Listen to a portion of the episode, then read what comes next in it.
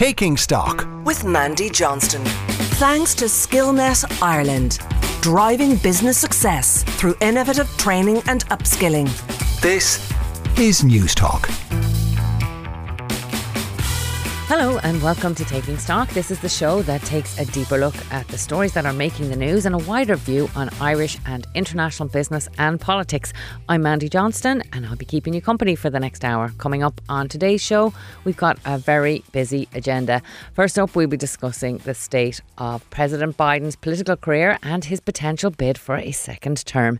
Later on in the show, as the tech industry continues to make headlines announcing worldwide layoff, it reminds us that losing your job can be a very difficult and stressful experience.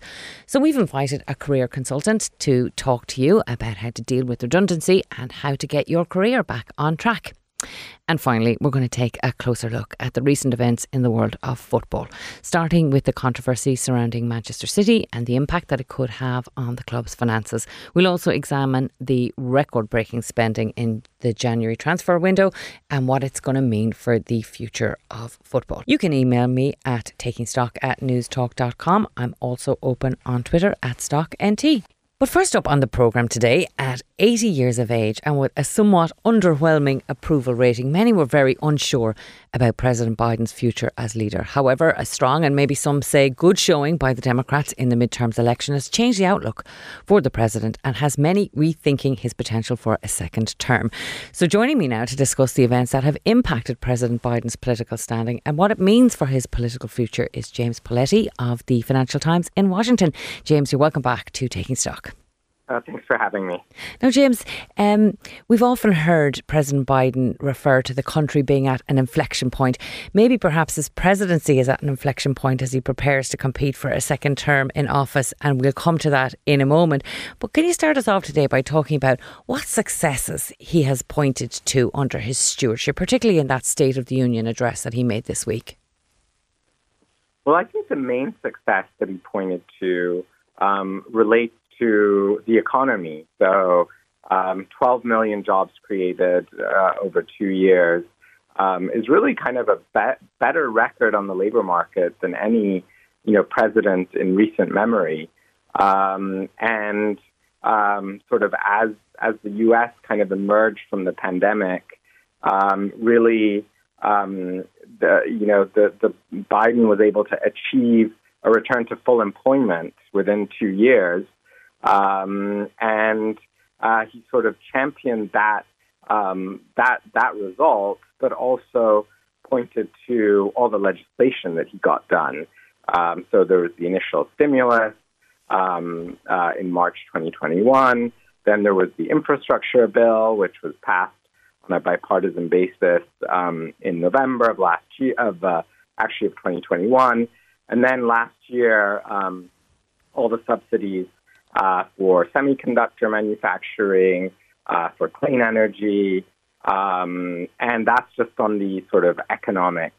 Uh, that's just on the economic side. So I think that he can trumpet uh, sort of you know the rebound of the labor market and a series of legislative accomplishments, um, and those are the, the, those are the main um, um you know, th- those are the main things he's pointing to. Yeah, and he frequently points to the economy and, of course, the fact that there are more jobs now in the US and a stunning rate of increase. Um, but voters don't seem to be connecting with the claims that the Biden economic plan is working in their own financial situations, even as they are celebrating those unemployment rates at a nearly 54 year low. How, why, why can't he translate those successes into support for himself? Well, I think there's, there's a, uh, a first answer to that, which is um, uh, inflation. So, so this m- massive rebound in the labor market has been accompanied by high inflation, um, you know, of the kind that we haven't seen for 40 years. Um, and Americans were not used to it. Um, it was very hard to get used to it. Uh, some have, you know, blamed uh, Biden stimulus for kind of overheating the economy um, for finding themselves uh, in situations where wages weren't really catching up to the the higher cost of living, um, and so there's kind of um, there, there's a there's there's disappointment and even anger mm. about mm. uh, inflation, which is subsisting even even as inflation has started to come down. Mm. Um, and that's just in terms of the you know the economic indicators. And then there's a bigger question about whether uh, Biden is really um, and his team have been able to uh, really explain um, their economic policies to Americans um, in a way that uh, kind of resonated with them, and that's uh, that's a bigger sort of political problem that they will certainly have to grapple with um, as they, uh, you know, as they head into a potential re-election campaign. Absolutely, those huge pieces of legislation, the statecraft that he's involved in, very hard to get that message down to a kind of trickle down level where people and voters see it as affecting them. Just let's, let's go back a little bit um, and talk about his approval ratings. Where is he at now, James? And in your view, how does he compare to other former presidents at this point in their tenure, where they're maybe thinking about, look, uh, a, a run at a second term? Well, I mean, you know, he's last time I checked, he was at about you know 40, 44 percent approval in some of the um, you know the the, the polling averages, um, which is better than than he was uh, over the summer of last year, but still not at the point where he was um, above 50 percent, you know, before August of 2021. And in terms of how it compares with predecessors, um, you know, former President Trump certainly had very low low approval ratings at this stage.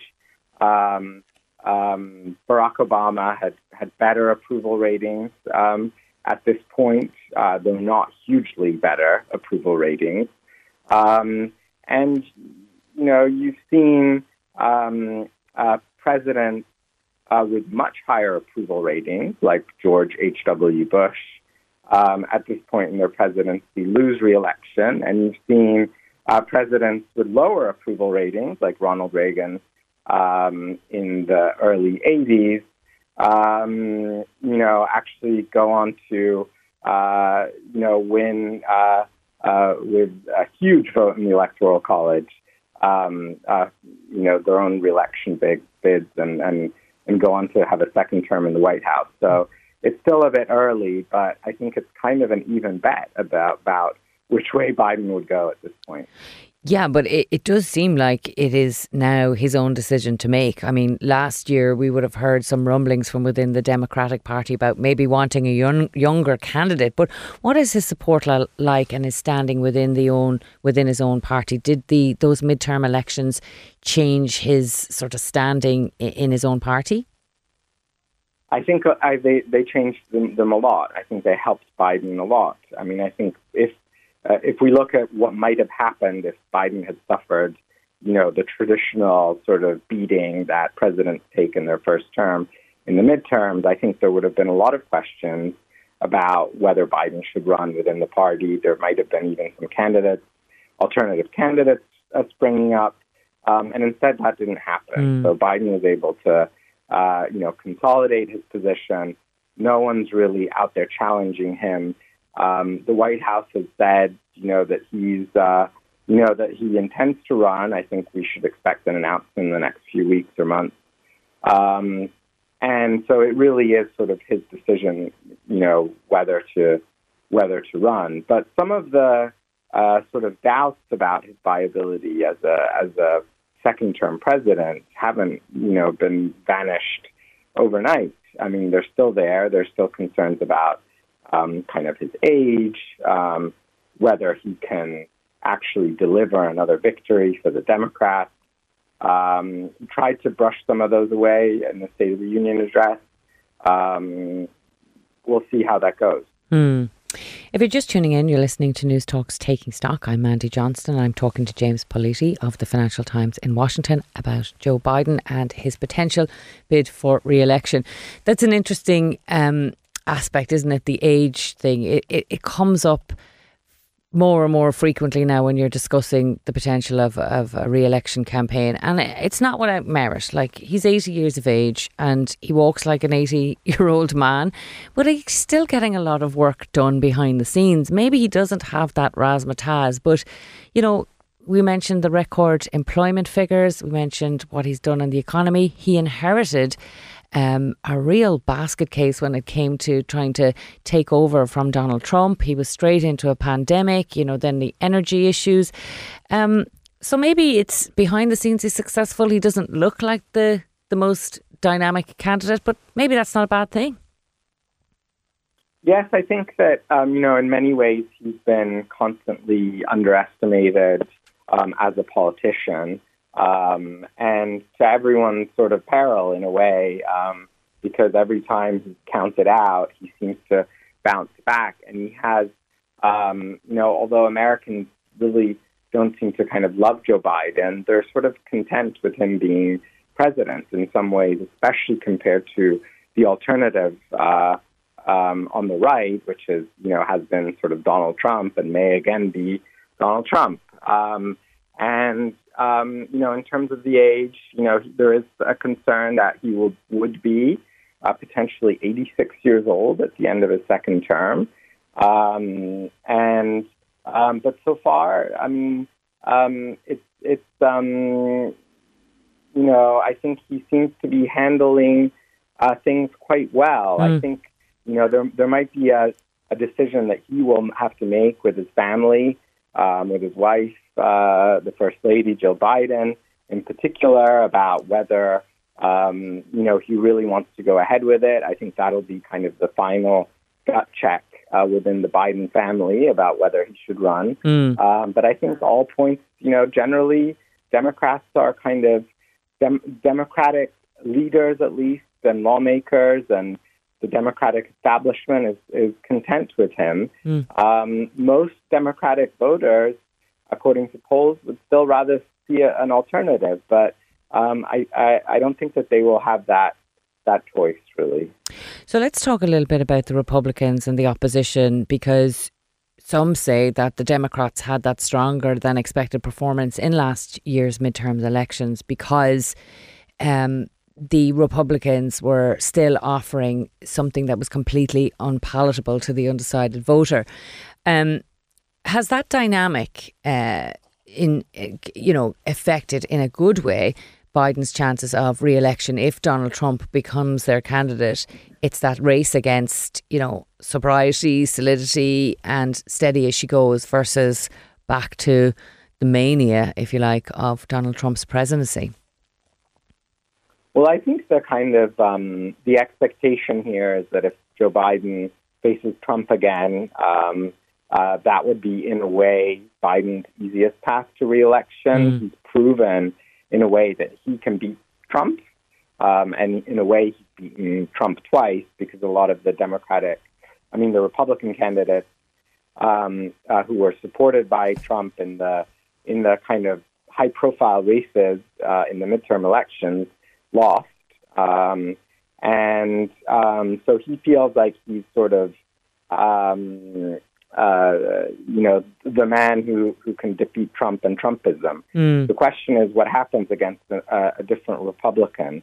Um, there are certainly, Biden will try to depict other Republicans, you know, for example, Florida Governor Ron DeSantis, as sort of equally Trumpist, even if they're younger uh, but still like quite extreme on a lot of issues.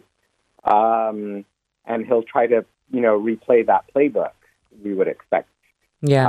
Um, the question is, will it work as, as effectively as it would against Trump?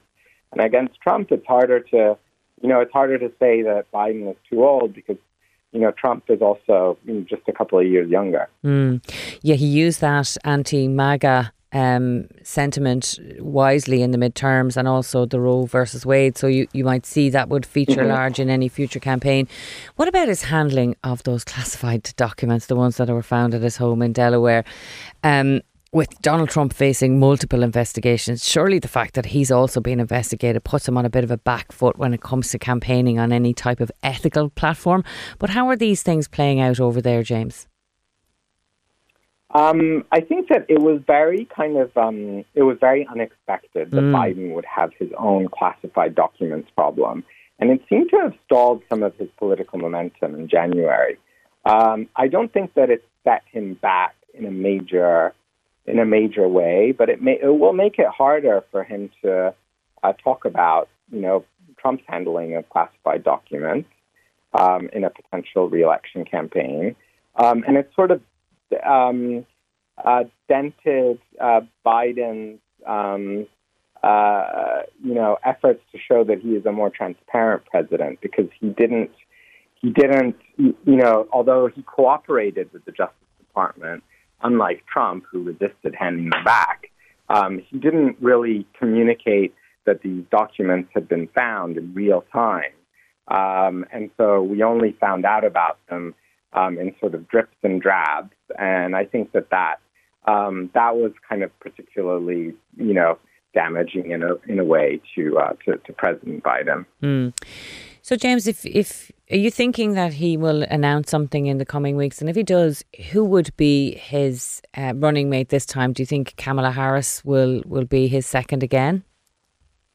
I think all indications are that it will be Kamala Harris, and that's kind of what we're hearing from uh, people around the administration. I think it would take a lot for him to, uh, you know, try to pick an alternative to Kamala Harris. Um, she has, you know, low approval ratings herself, um, but they are pretty, you know, they they are still, I think, very much a team, um, and I think it would be, um, it's a, it, it would be extremely rare and um, and and sort of difficult for him to um, to to ditch Kamala Harris. Of mm-hmm. course, he doesn't have to make that decision for a while, um, and um, you know even after announcing his reelection campaign. Um, so if if um, you know if, if things take a real turn for the worse, he might have to resort to kind of extreme measures.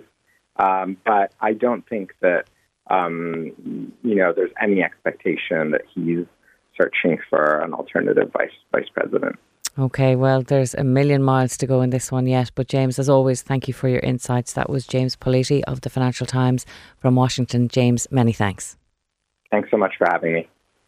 This is Taking Stock on News Talk. I'm Mandy Johnston. And after the break, if you've ever found yourself facing a redundancy or worried about your employment situation, then stay tuned for a career consultant who's written a bestseller about how to get back in the game.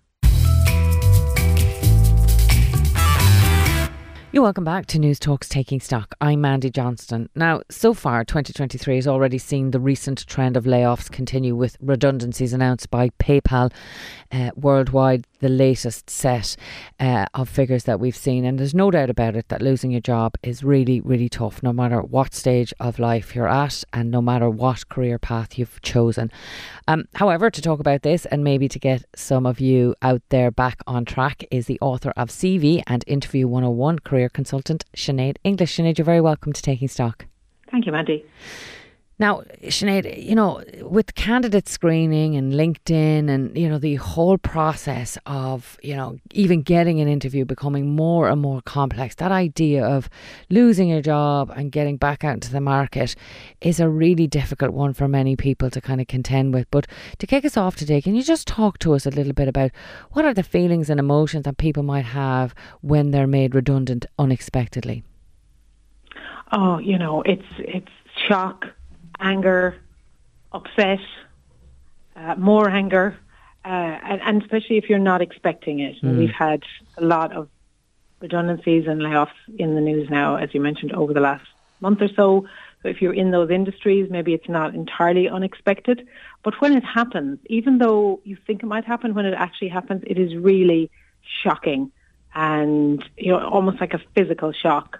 So certainly you will be upset, you'll be angry, and all those feelings are completely valid. And you certainly shouldn't, you know, have a knee jerk reaction and go, "No, I'm fine, I'm fine. I'm going to jump out there and get another job and pretend it didn't happen." Hmm. Because it's a terrible thing to happen to anyone. It sure is. One of the things that has struck me, particularly about the the tech job losses, is how public. Uh, a lot of it is. A friend of mine who was working for Twitter said that they were absolutely inundated with text messages like some are very welcome offering other jobs and stuff but like it's it's very public for some people to try and deal with and people are sympathizing by sending text messages or hearing it on the news. So like what advice would you give to somebody who has just been made redundant unexpectedly? What is the first thing that they should do?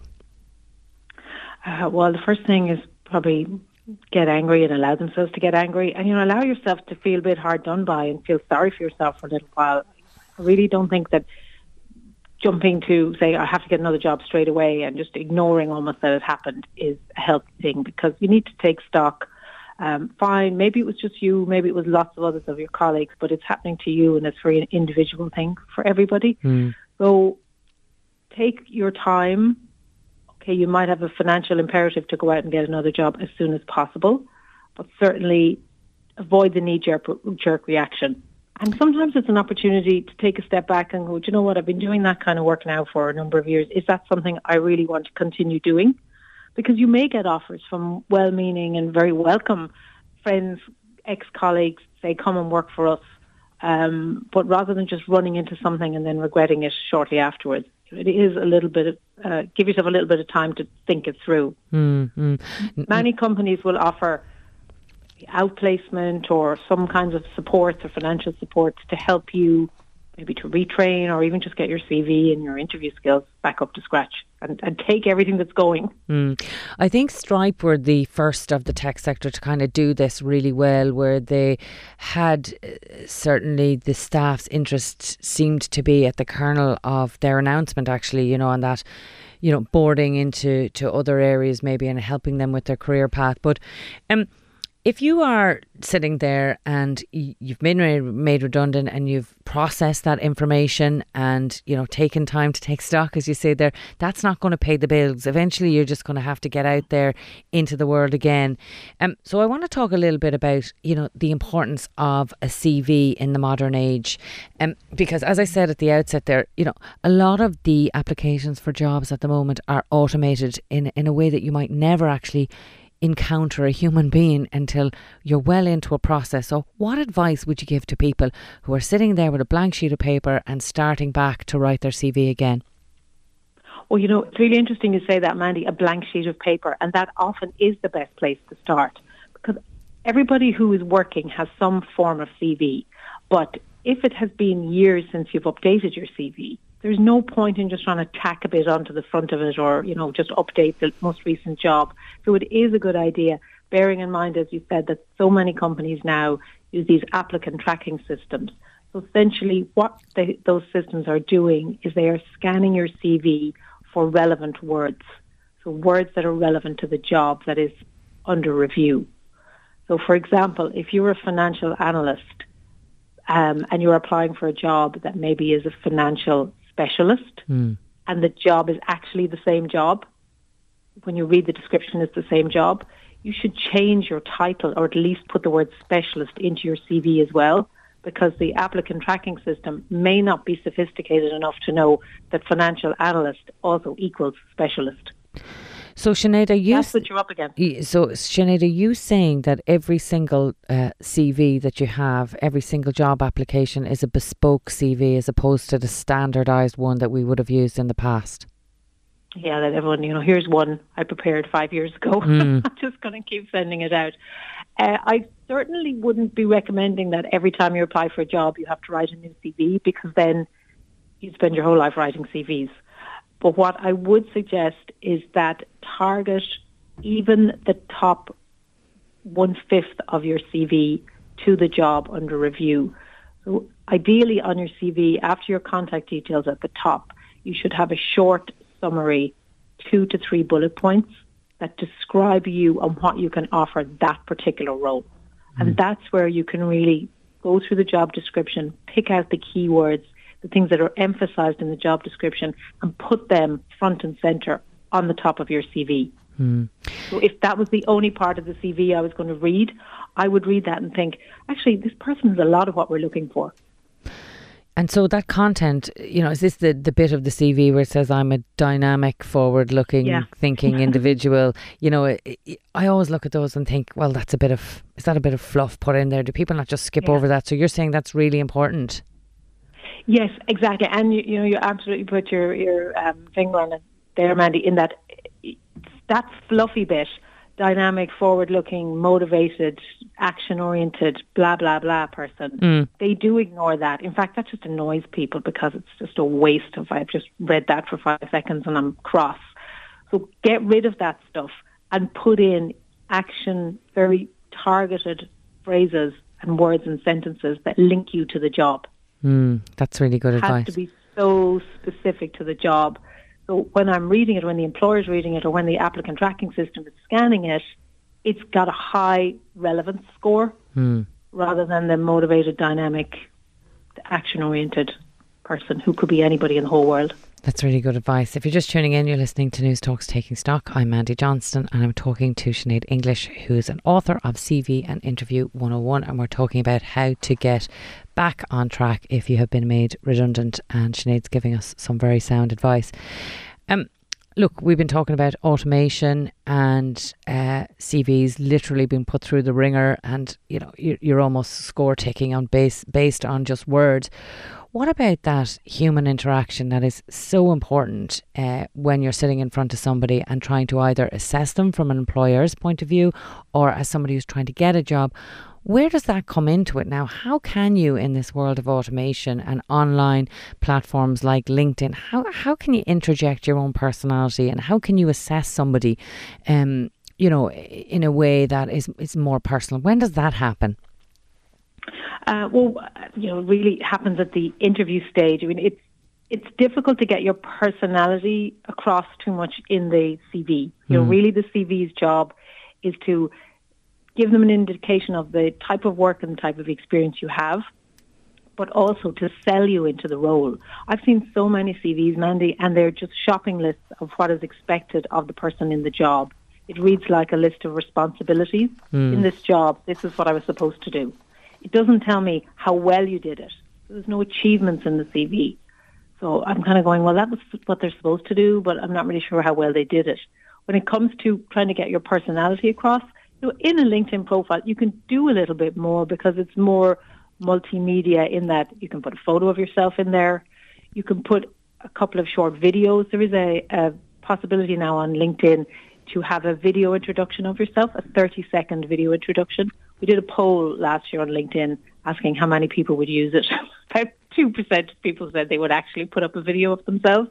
But the possibility is there. And on LinkedIn as well, in addition to your work experience, your skills, your education, you could also add in um, example of, uh, you know, projects that you've worked on.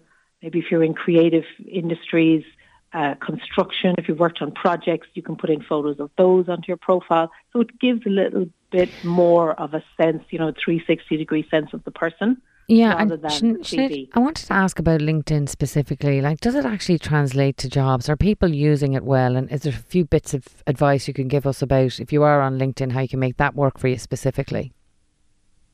Yeah, I mean, LinkedIn is a great tool um, for getting people to know you exist mm. and getting people to know what you're capable of. So that's one side of it because you would have a good profile. So when I land on your profile, it's 100% complete. But 50% of LinkedIn profiles aren't complete. So that's the first thing you can do. Make sure it's 100% complete. And when you say complete, Sinead, sorry to mm. interrupt you there. When you say yeah. complete, what do you mean? Is it just people are listing their jobs and not their careers, or are they not giving enough detail? Why is it only 50% complete? Uh, so it's things like they, people don't have a photograph on it. Ah, okay. Um, they don't have details of at least two jobs. Uh, they, there's a section called skills on your LinkedIn profile, and you can put a, put in up to 50 skills in there. Literally, just go through a list and click, click. Yes, I have this. I have this. People might put in three or four because they don't even know it's there. Hmm. The really good thing about making sure that you're using up all those skills is back to the keywords. There's over 700 million profiles on LinkedIn, um, and a couple of million, million of them in Ireland, which I was surprised about. So many people had LinkedIn profiles, but there you go. Um, but if if I'm an employer searching through LinkedIn, I mean, I'm not going to scroll through millions of profiles. I'm going to be using LinkedIn, LinkedIn's very elaborate search tools that employers pay for to find very specific candidates, and I'll be targeting by keywords. So I'm going to say, give me all the people who have five years experience in X industry and who have these keywords in their profile.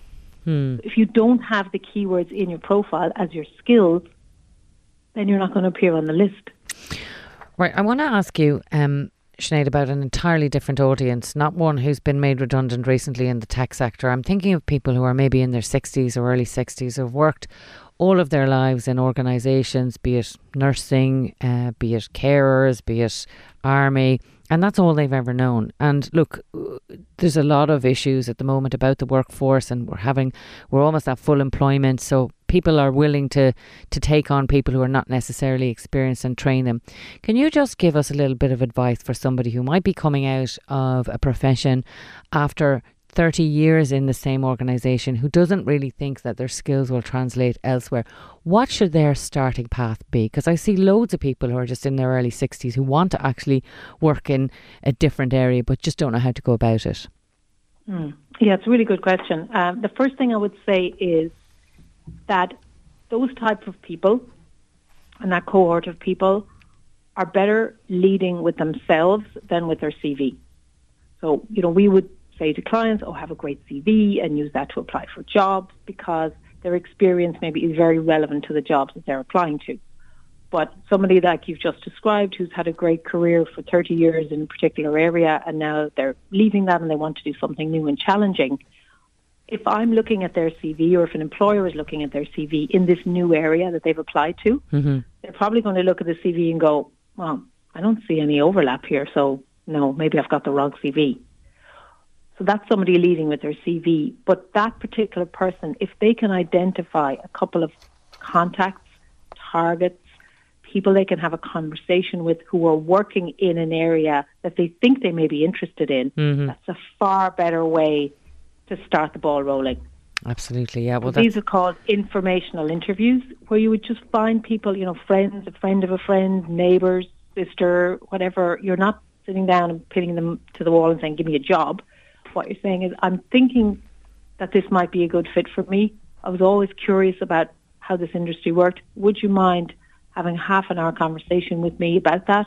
It's called an informational interview. I can even send you some questions in advance. Yeah. And then what that person then will get is a really good idea of what are the opportunities in that sector, what are the challenges, maybe how their skills might map over. A really good question to ask people is, well, have you seen somebody with my background and my profile make that transition into this industry successfully? Yeah, well, that's really good advice, Sinead, and um, certainly something I think uh, merits a further discussion maybe at some point in the future. But for now, that is Sinead English. She's author of CV and Interview 101. Sinead, thank you so much for joining us today. Thank you, Mandy. You're listening to Taking Stock on Newstalk with me, Mandy Johnston. Find out how the beautiful game is being changed by big business and high finance after the break. You welcome back to Taking Stock. This is Mandy Johnston with you on Newstalk. Now, truly eye-watering figures from January's transfer window in the UK Premiership, and what happened last week is seen by many as a game changer in football. That, plus the revelations about what may or may not have been going on at Man City, has made for some pretty ugly commentary on the beautiful game of late. To break down some of the boardroom politics and the economics behind some of these figures is Martin Lipton, who's chief sports reporter reporter at The Sun. Martin, thanks so much for being with us today. No problem. Now, for those of us who are obsessed with sport, uh, we know all the ins and outs of this, but can you just take us uh, and our listeners through those transfer figures and why indeed the figures in this January caused such a stir? The, the truth of it is that the reason the Premier League expenditure, which was huge, looked even more so, is that nobody else has got any money. Mm. So the Premier League clubs spent somewhere in the region of 1.9 billion pounds over. Uh, I think that's right over January. Now the rest of Europe spent tuppence halfpenny between it. Chelsea spent alone 300 million, which was more than all of the other all of the clubs in all of the other big four leagues. That's every club in Spain, Germany, Italy, and France put together. Mm. Uh, it's a staggering amount of money all the more so because nobody else has got any. Yeah. And I think that's caused the, the confusion and anger and disbelief across across Europe and, and beyond. Mm. But it's also a, just a, a, a, symptom, really, of the financial power and success of the Premier League in being the one truly global football league. Yeah, and it's, I suppose, a real demonstration that the Super League that they were talking about last year, um, although it received an awful lot of opposition, that in, in effect it may be in operation by default. Now, we can't have any discussion about this without discussing what happened at Chelsea.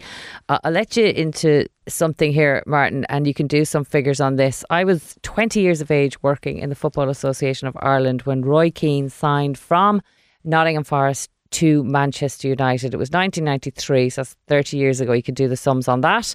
Um, and the transfer fee at the time was 3.5 million, and it caused a stir because it was record breaking. That's 30 years ago, and we were at 3.5 million. 121 million Chelsea paid for one player. How are these economics sustainable for a club? Well, you could say ask the same question of why PSG could pay over 200 million for Neymar and 180 million for Mbappe. Why, in the past, Barcelona and Milan and Real Madrid have spent huge sums of money, eye popping sums at the time, and nobody seemed to bat an eyelid then. Uh, suddenly, it's English clubs who are spending money, and it's a bad thing. The reality is that football inflation has outpaced other inflation, but so have income levels. Um, Chelsea this year will have revenues of half a billion pounds. Mm. That's a staggering sum, uh, as will um, Manchester United and Manchester City, and Liverpool will be similar, and Tottenham could be above 500 million pounds, and Arsenal will be 440 million pounds. So the the money's there. They're spending money that they're earning. It's as simple as that, and it's the same with you know pop stars asking for big money and film stars if they're grossing huge sums for the film, they'll demand top top dollar. It's a reality. Yeah. What I would say is transfer fees also are made or expanded because of the bizarre nature of football economics. Yeah. So if I'm Chelsea and I spend 106 million pounds on Enzo Fernandez uh, from Benfica to break the British record and sign him to an eight-year contract, in my books I only have to pay £10 million a year or £12 million a year for that player because it's what's called amortized, spread over the length of the contract. Mm. If I sell a player to go into the books to balance the books, I'm allowed to claim the full value of the sale minus what's left on his contract if he is a player I bought. If he's a player, if Chelsea sell, for example, uh, Mason Mount, the England international, this summer for, let's say, 70 million pounds, they can claim the full 70 million pounds as revenues. So it is a bizarre quirk of economics. Clubs are supposed to balance their books or near enough. They're allowed to make a loss of, for the Premier League, 35 million pounds a year. Uh, Europe is less than that. It's something like 35 million pounds over three years. But that's not real loss. That's football loss. And any money you spend on grounds, on training grounds, on women's and community schemes all come out of your calculations. So it's a, a, system that's designed to actually reward clubs for investing money. Yeah, and uh, one of those clubs who's investing a lot of money through its owners was Man City, who again came under the spotlight this week. Um, its owners investing in recent years, that money translated no question, to trophies and access to the European Championships. Tell us what happened, what they're being accused of, and what are the types of penalties that are being discussed for Man City. There were a, a series of allegations. The main ones are that City basically didn't tell the truth, that they claimed that a lot of their income was from sponsors when in fact it was from the owners. And you're not allowed to have more than a percentile of owner funding. They're also accused of basically running shadow contracts for the former manager of Roberto Mancini, who it said was on being paid 1.45 million pounds net per year.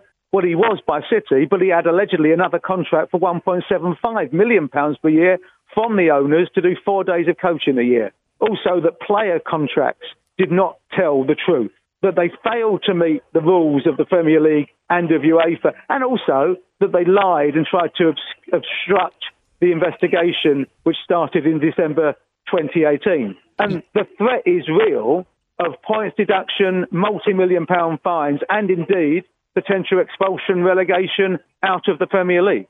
Mm. So those rules and regulations that you referred to earlier aren't necessarily working. Um, and you know, in, in, fairness to the teams who have lost by marginal points uh, in recent years, that could potentially be the biggest question. They're playing by what they believe is a fair set of rules for everyone. Um, and there is a, at least one club, it, would seem, and it's yet to be, I suppose, proven, uh, that one club is not abiding by that. Now, you mentioned there one of the penalties that may be facing them is expulsion from the uh, Premiership, but that has consequences for them in Europe that may last beyond one year. Talk us through uh, what they might face in terms of European losses uh, for television rights and, and broadcast fees, etc. This season, uh, for example, Manchester City will gross around 270 million pounds in TV fees from UEFA and the Premier League. 270 million pounds every season. Extraordinary. extraordinary. So if if they are relegated, even with a parachute money payment, they will be out of Europe for three seasons. So because it, they'll be out of Europe next season because they've been relegated. They'll be out of Europe the following season because they can't qualify for Europe unless they're in the Premier League. And so they won't be able to get into Europe until the thir- for, for three seasons. Now, if you look at that in simple simple terms, that is a hell of a lot of money. You're talking at the thick end of 600 million pounds in revenue over those three seasons like because incredible. the maximum they'll get in the championship is 50 million. Yeah, um, absolutely incredible. And you'd have to imagine that obviously they'll lose players as well. Players won't want to stick around to be out of the Champions League for three years or even miss a season. So it has huge implications. When do you think a ruling on any of this is likely?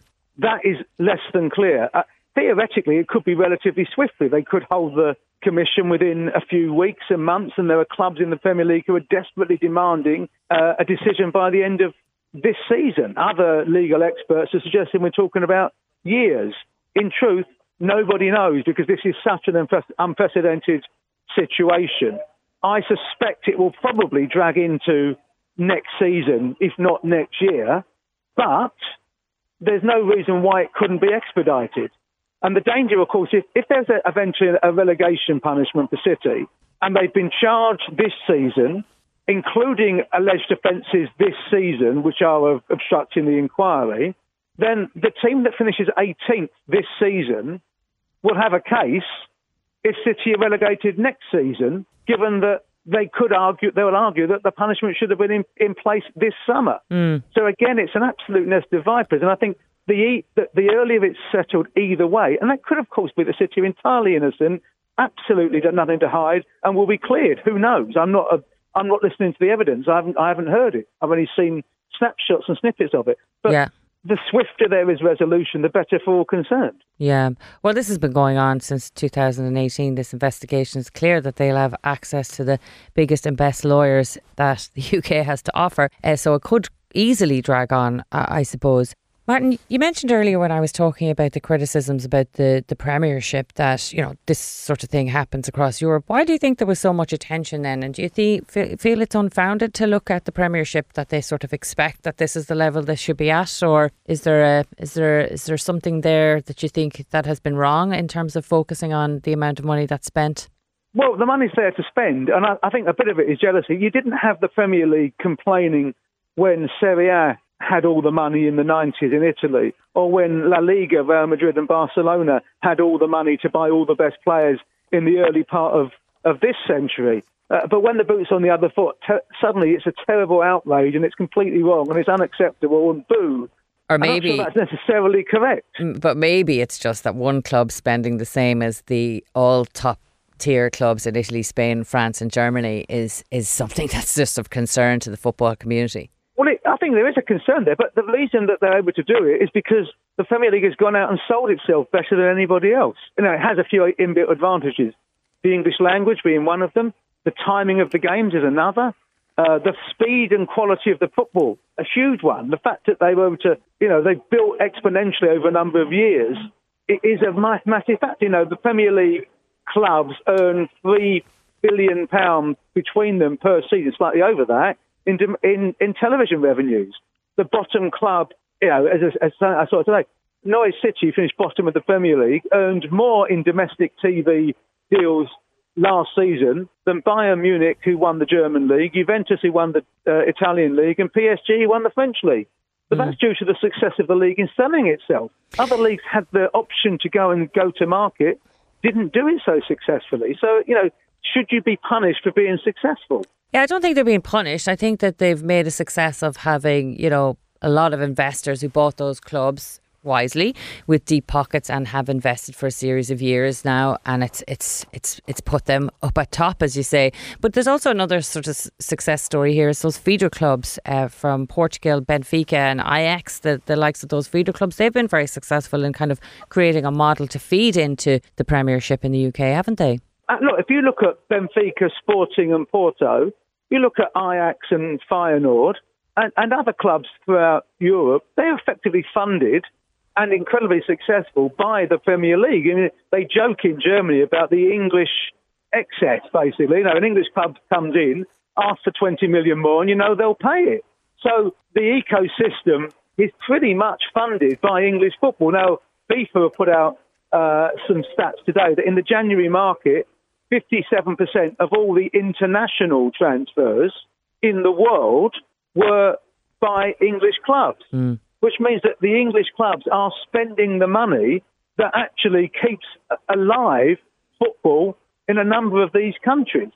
So they don't say no to the money when they when it's knocked on, you know, when it's offered them. And that some some people moan about the fact that the money's there. Well, I'm not sure that's necessarily right either. I mean, I think there is there are genuinely concerns about the equality of football across the board. I think it's completely outrageous that one club can dominate in one country because it's in the Champions League. So if you look at a period of time, you've had clubs, you know, you've got a one club league in Germany. Bayern Munich are about to win their 11th straight title. Mm. Now, how can, how can that be good for football? Because Bayern Munich just go and buy every good player from every other team. Mm.